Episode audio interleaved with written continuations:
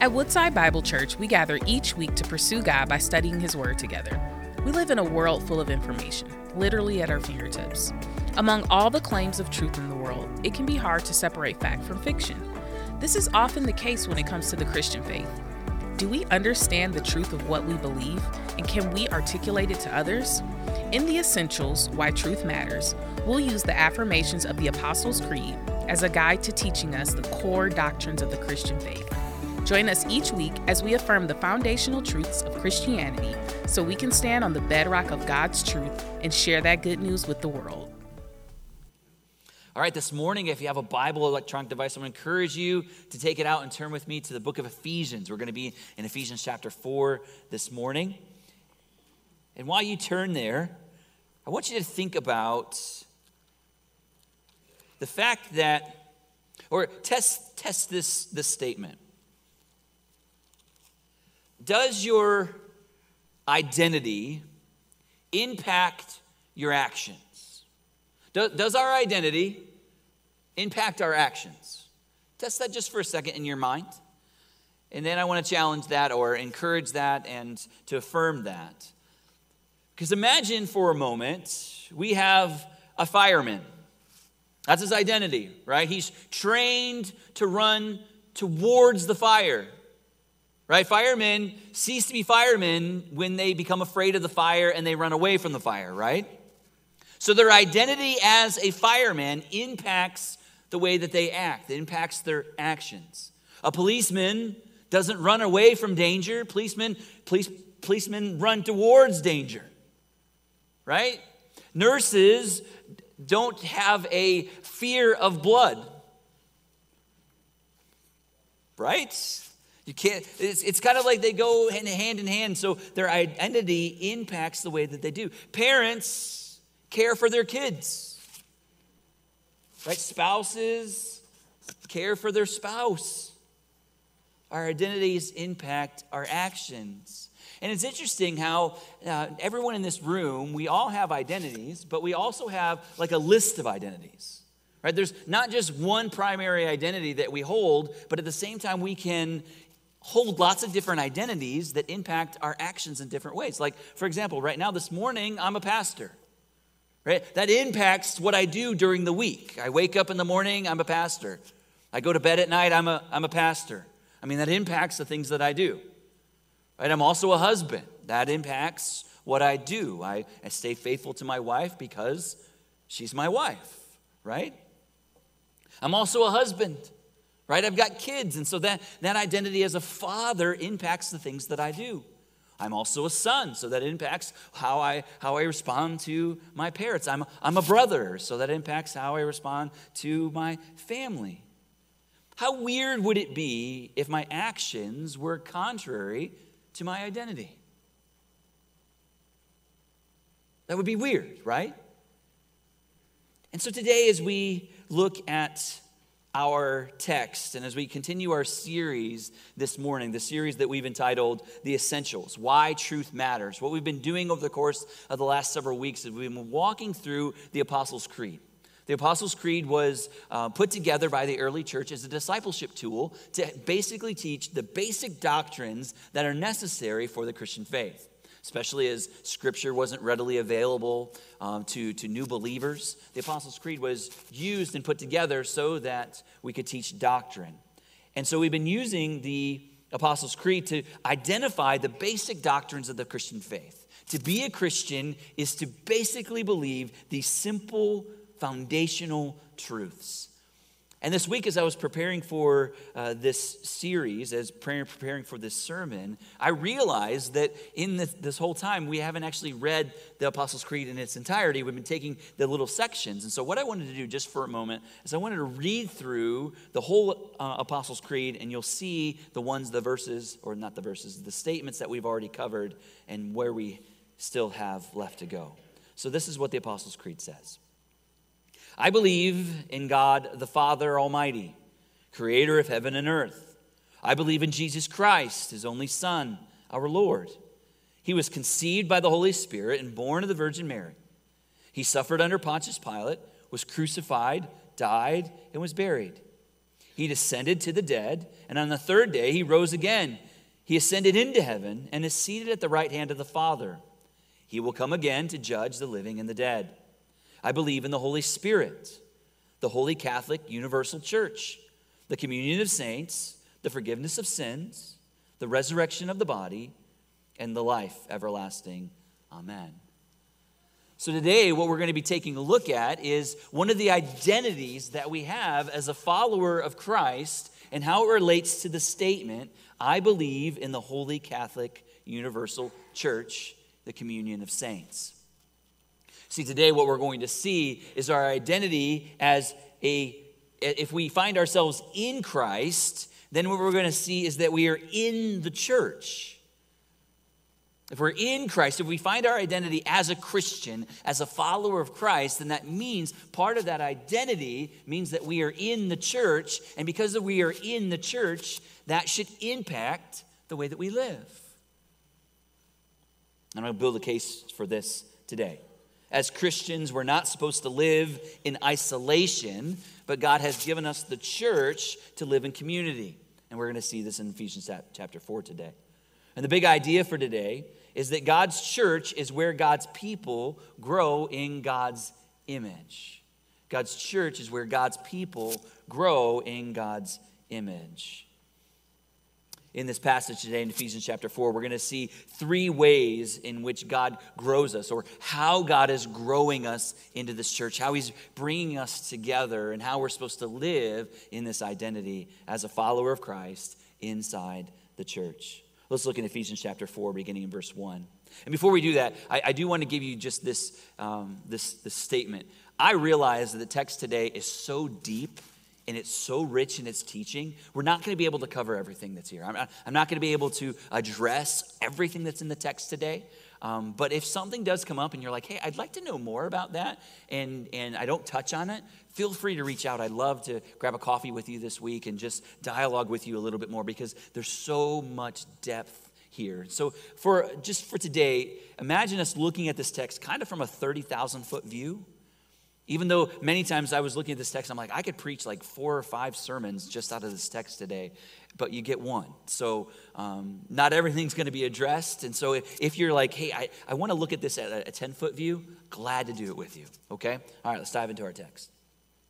Paul writes, I, therefore, a prisoner for the Lord, urge you to walk in a manner worthy of the calling to which you've been called, with all humility and gentleness, with patience, bearing with one another in love, eager to maintain the unity of the Spirit in the bond of peace. For there is one body, one Spirit just as you are called to one hope that belongs to your call. One Lord, one faith, one baptism, one God and Father of all, who is over all and through all and in all. So, from this passage, what we're going to see is that in God's church is where He unites His body. In the church is where He unites His body. Now, as we come to this text, you'll see that at the beginning in verse 1, there's the word therefore. And if you've been here for any time, I, have always said that as you're doing any type of scripture study, as we're looking at the text, when you see a word therefore, that should cause you to pause for a moment. Don't just continue to read on as though the therefore doesn't exist. Instead, what we should be doing is taking a look at why that therefore is therefore. It's, it's a substantive statement of, of trying to say, okay, I've got this argument that I'm, I'm progressing, but it's something happened prior to this that you have to understand before we move on. So, let's understand what that therefore is there for. Chapters 1 through 3 has been a, a, a time where Paul has been writing to the church in Ephesus and he's been describing salvation. He's been talking about our identity. In, in, chapter 2, he talked about how before coming to know Christ, we were dead in our trespasses and sins. We were enemies of God. But because Christ came, because God became man and dwelled among us, lived a perfect life, and because Christ died on the cross for our sins, and when we place faith in the work of Christ, we experience salvation. So he's been explaining salvation to, to us and how we can enter into the kingdom of God, how we can become children of God. And now in chapter four, he's transitioning to help us understand how we live in the church inside of this new identity. as a child of God, how are we now supposed to live? And Paul begins by saying, he talks about his identity, right? He, he identifies himself as a prisoner of the Lord. Now, what's interesting about this is that, that Paul is, is talking about his actual circumstances. He actually, at this time of writing the letter to the Ephesian church, he was actually in prison. But he's also talking about his identity as he sees himself in Christ. That he's been chained to this work, that he can't run away from this work because it is the calling that God has placed on his life. And so, as a prisoner, he's not using it as a negative connotation, but he's saying that I am bound to you. I am bound to the church. In other places, he says, I do this with joy. And so he's saying, as a prisoner, I now encourage you to let go of the old identity that you had and embrace this new one. What were the old identities that they needed to let go of? Right? Ephesus was a community that was made up of both Jews and Gentiles. And if you know anything about Jews and Gentiles, they didn't love each other. Right? There was massive hatred, racial hatred between the Jews and the Gentiles. Right? The Jews thought that the Gentiles were dirty, rotten sinners that they never wanted to have anything to do with. To, to sit with a Jew or to sit with a Gentile or to be around a Gentile would make the Jew dirty and unclean and unworthy to be able to go worship the Lord. And so, deep hatred between these two groups of people. But now they're in the church.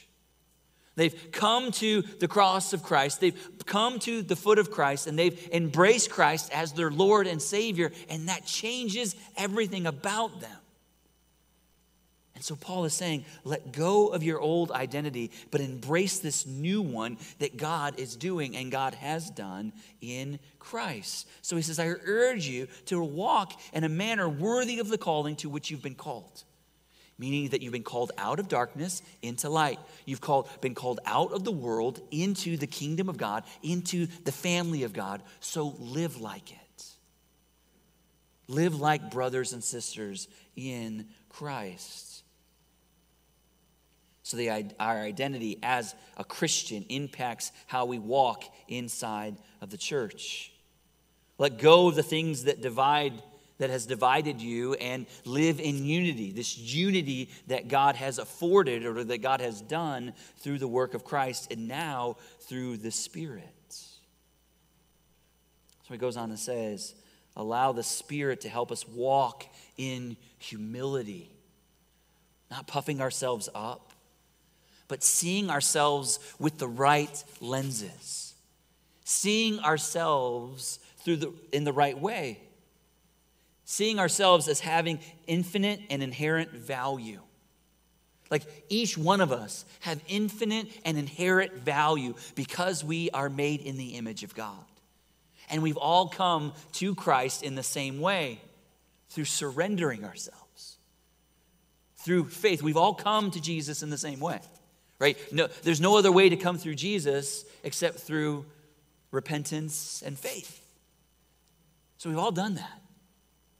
And so he says, live, see each other as, as having, having value, but making sure that we're also caring for one another, that we don't treat others differently. That in humility we come and we say, we are equal. Then he says, as you're walking in this way, do so in gentleness. Don't be harsh with one another, but be gentle. Be an encourager. Build each other up in the faith. Be gentle. Don't be harsh. Inside the family of God, we're to practice patience with one another.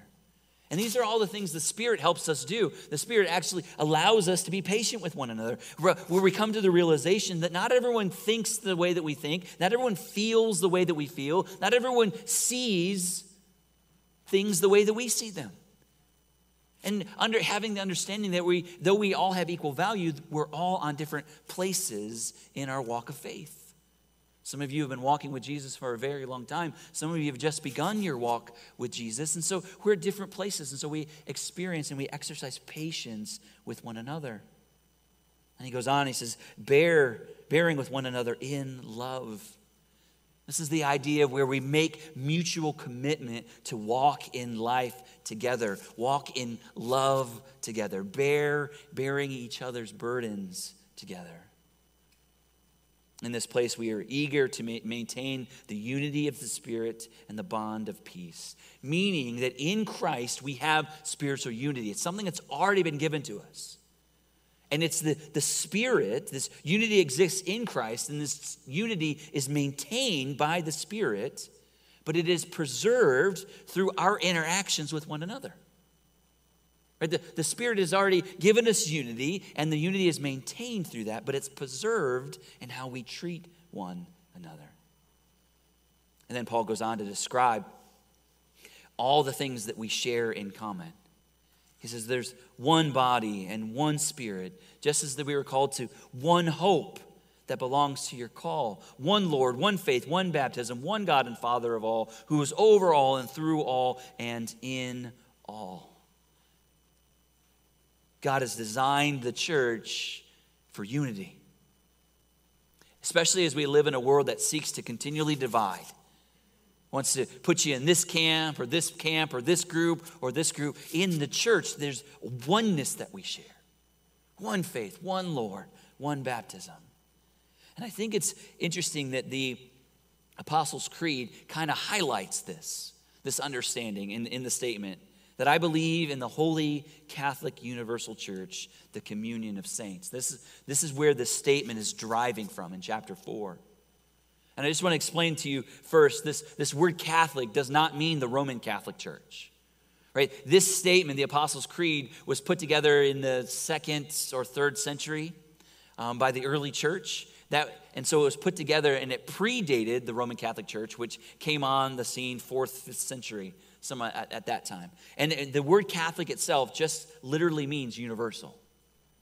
So, what the apostles are talking about is the fact that there is this universal church. When you come to faith in Christ, you are grafted into something that is way bigger than yourself. That even right now, as a part of the universal church, we follow the same Lord, the same baptism, the same as other believers throughout the whole world. These are all the things that we share. So I can go to Cambodia this morning and meet a brother or sister in Christ, and we share the same things. This is a unity that goes beyond being a fan of something, but being part of a family. So, this statement in the Apostles' Creed means that we believe that there is one church. And we believe that there's also a community or a communion of the saints. There's something that we share together.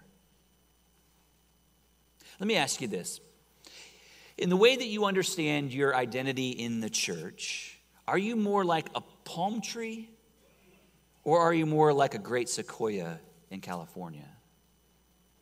You're like, okay, Pastor, you totally lost me. It's too early. I haven't had my fourth cup of coffee. I, am I a palm tree? What are you, what are you talking about? Let me explain to you. You see, the two types of trees are very, very different in the way that they grow.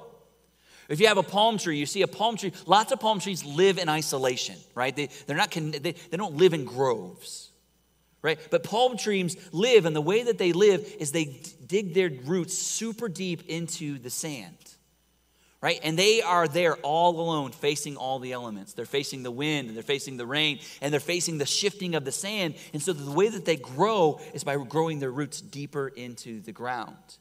And did you know that a life expectancy of a palm tree is about 100 years? That's like if it's in a good place. They can live a little bit longer than that, but most palm trees live about 100 years. And they live alone, facing the elements every single day. But what about the sequoias? The great, great sequoias that live uh, for thousands of years. And the way that they're able to live is because these trees live in groves, meaning that they, they use the they don't face the elements on their own, but they're connected to other trees. And it's so much so that they're a grove, and the way that they find their strength is their roots intertwine with another, with one another.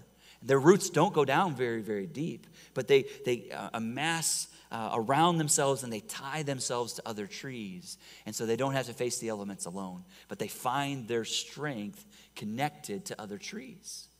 And they're able to live thousands of years. So, which one are you? If you look at the way that you're living your life right now, is your connectedness to the community of the church vital to your existence? Or are you like a palm tree living in isolation, saying to yourself, I got this? I can do this all on my I don't need nobody. I don't need no thing. I'm good on my own. Is that how you're living? Because if you're living like a palm tree, you're living outside of your identity that Christ has called you into. Christ does not call us to live in isolation, but call, God calls us to live in the community of the church. I'm sorry, those that say, hey, I meet God on the golf course on a Sunday morning, that's a lie. It's a lie. It's not how you're designed. It, it, that's living contrary to your identity. We need each other.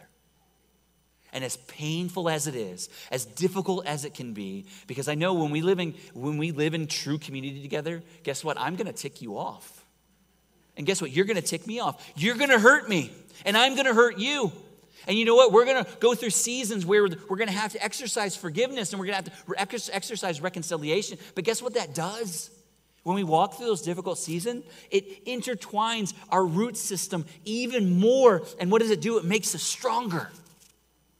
But if we decide, nah, the church hurts me too much, the, the church is full of hurt, I'm not doing it. Well, guess what? You're not putting yourself in the right environment for healing to come. You're living yourself all alone saying, I got this, I'm, I, I'm okay. Realize today that your identity as a follower of Christ is synonymous with your connection to a local body of the church. You can't, you can't really be a follower of Christ and not be connected to the church. So, so maybe, maybe you're here and you've been a part of Woodside for a while and you're like, okay, I hear you, I want to get connected. Well, we have an opportunity for you to get connected through our Next Steps class. That's the way in which you learn about our church and you learn about uh, membership and why membership is important. And then you learn about how you can become a member and you walk through that process and then you jump in and, and are part of the family. So I would encourage you that if you're not a part of the church, to um, consider being a part of Next Steps.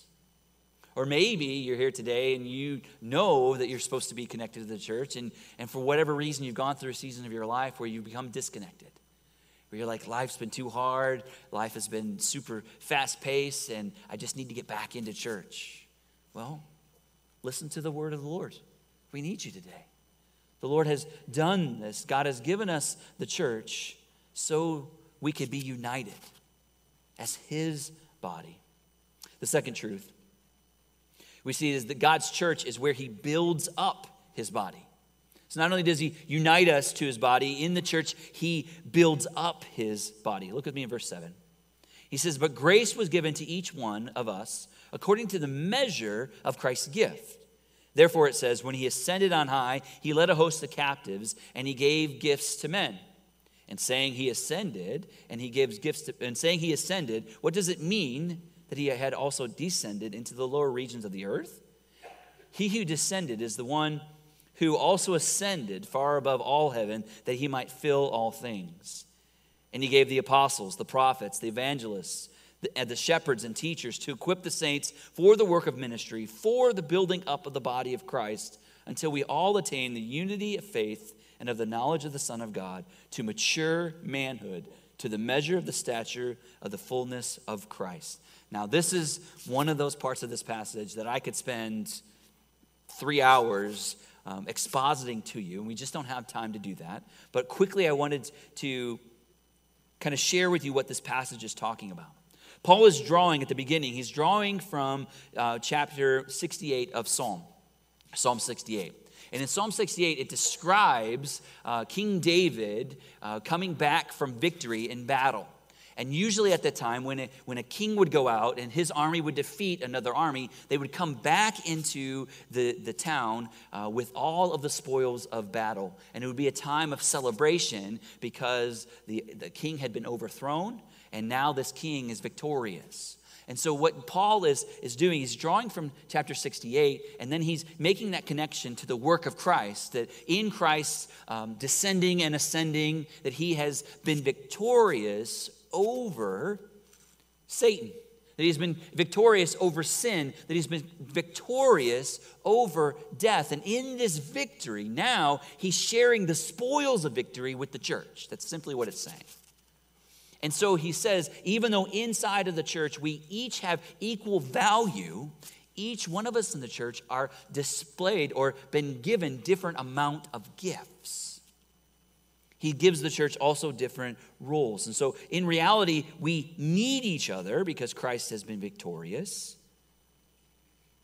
But he's given us different gifts in a way that build up the church. So everyone in the church is needed because we all had different gifts. We bring different gifts to the table. And he goes through and he gives a, a, list of all of these different gifts. He, it's the gift of apostleship, the gift of prophet, the gift of evangelist, the gift of shepherd, the gift of teacher. And he's saying all of these things, all of these different gifts that, that have been given to the church are used to build up the church, help the church grow and attain unity in the faith and give um, unity in the faith and maturity is what he's doing all these things for. So that we equip others for the works of service. He gave us these gifts so that ministry of the church can continue on and continue to grow. And so if you're here this morning, you have gifts that the Lord has given you because Jesus has become victorious. Now there are gifts, and our church needs your gifts. You see, the church is not an organization that you join, right? It's not a country club where you pay dues and, and all that. No, it's much, much different than that. I want to give you a couple pictures. When I think of the church and we look in scripture, we can see some of these show up. You see, the church is a home where you're known. It's a place where you're known, where, where you're seen, and where you're to be a part of. The church is a hospital. The, the church is a place where sinners can come and find healing when we were even saints who get wounded can be healed. The church is a hospital. The church is also a gym. It's, it's a place where we work out our faith, where we grow in our faith, where we test our faith, and where we're strengthened in that. The church is also a school. It's a place where we learn. It's a place where we come and there's teachers that, that teach us new things, and there are teachers that explain the Word of God to us so that we are, are changed and transformed. But the church is also an ever expanding enterprise. Right? It's, it's, it's a place that's designed to grow and not be a holy huddle, but it's to be a place that is continually eh, seeking to invite other people in so that they can receive healing, so they can receive training, so they can receive help. And if you think about that, like think about the vastness of all of that. Think about all the talent that is needed or all the gifts that is needed for the church to be a home, for the church to be a hospital, for the church to be a gym, for the church to be a school, for the church to be an ever expanding enterprise. It's impossible for one person to do all of those things right? We need people that are skilled and have the gift of hospitality. We have people that need have the, the gift of being uh, empathy and compassion. Right? We need people that are skilled in, in finances. We need people that are skilled in, in labor. We need people that are skilled in all different areas. And you know what? I can't do all those things. Right? I don't have all those giftings. I have gifts that I pray that I, that I use for the betterment of the body and for the advancement of the church, but I can't do all that. But together we can. The church needs you so that we can mature and so we can grow up and so that we can expand. So, my question to you is what is your commitment to the church? Like, is the church a vital part of your life? Are you giving the best of yourself to the church? Or are you giving the best of yourself so that you can make money for yourself? Right? Paul is encouraging and challenging us to understand our identity means that we are giving of the gifts that God has given us, not so that the advancement of, of our, um, our vocation, but the giftings that you have are to be used for the church. And he's given the church these, these teachers and these leaders and the shepherds to equip you. So the goal is not that you have to figure it out on your own. If you know your giftedness, then come to the church. Come to me and say, hey, Pastor, these are the gifts that God has given me. How can, how can I use them for the church? And it's my job as your pastor to equip you for that. To say, okay, this is how you're gifted, this is how we can use you, and make those connections. That's what I'm supposed to do. That's what the other pastors are supposed to do. Thirdly, God's church is where he grows his body. Look with me in verse 14. He says, So that we may no longer be children, tossed to and fro by the waves, and carried about by every wind of doctrine, by human cunning, by craftiness and deceitful schemes. Rather, speaking the truth in love, we are to grow up in every way into Him who is the head, into Christ, from whom the whole body joined and held together by every joint with which it is equipped, when each part is working properly, makes the body grow so that it builds itself up into love. So, what Paul is doing in this passage is he's drawing a connection between physical maturity and spiritual maturity. Right? Just as we know that infants grow into toddlers, toddlers grow up into children, children grow up into tweens, and then they move on to teens, and then they become adults right? Just as, as in, in our physical bodies we're designed to grow, Paul is saying that in our spiritual lives we are to grow as well. And we, as we grow, as we come to know what we believe and know why we believe what we believe, we're no longer confused by the world's schemes.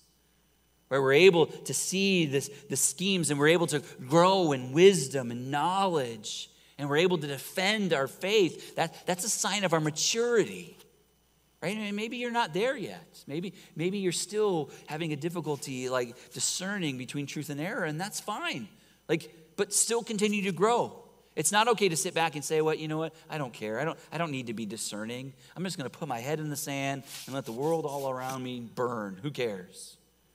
Right? That, that that's not to be a Christian. To be a Christian is to continue to grow and to, to seek maturity. But I want you to see how this growth takes place. Now, now we are going to go deep in this because I think it's important because so many times we come to texts like this and we think that spiritual growth is an independent exercise. Right? And if you think spiritual growth is an independent exercise, you don't have a proper understanding of what Paul is teaching in Ephesians right? We are all called to individually grow, right? You're on your process and you're on your path towards maturity, but it's not an independent exercise. We are to seek growth in the church and we're to seek growth of the church. Do you see that in the passage? Right? Our growth is not something we do um, apart from the church in isolation at our home or on the golf course or other places. That's not where it happens. Your spiritual growth happens inside the church while you're helping and producing the growth of the church. And the growth of the church is not just numerical growth. Here specifically, it's spiritual growth. Right? Rather, we are to speak the verse 15, speaking the truth in love, we are to grow up in every way into Him who is the head, into Christ, from whom the whole body joined and held together. All of the language here is community language, it's not individual language. Right? And when each part of the body is doing what it's equipped to do, when it's working properly, then we grow. Right? If their part of the body has cancer, right, it's, the cancer's growing, not the body. Instead, the cancer's growing and killing the body. And so each one of us are part of this beautiful thing called the church. And inside the church together, we are to spur one another on towards love and good deeds. You know, there's a difficult teaching in this passage that a part of our maturity comes when we come to the place of being able to speak the truth in love.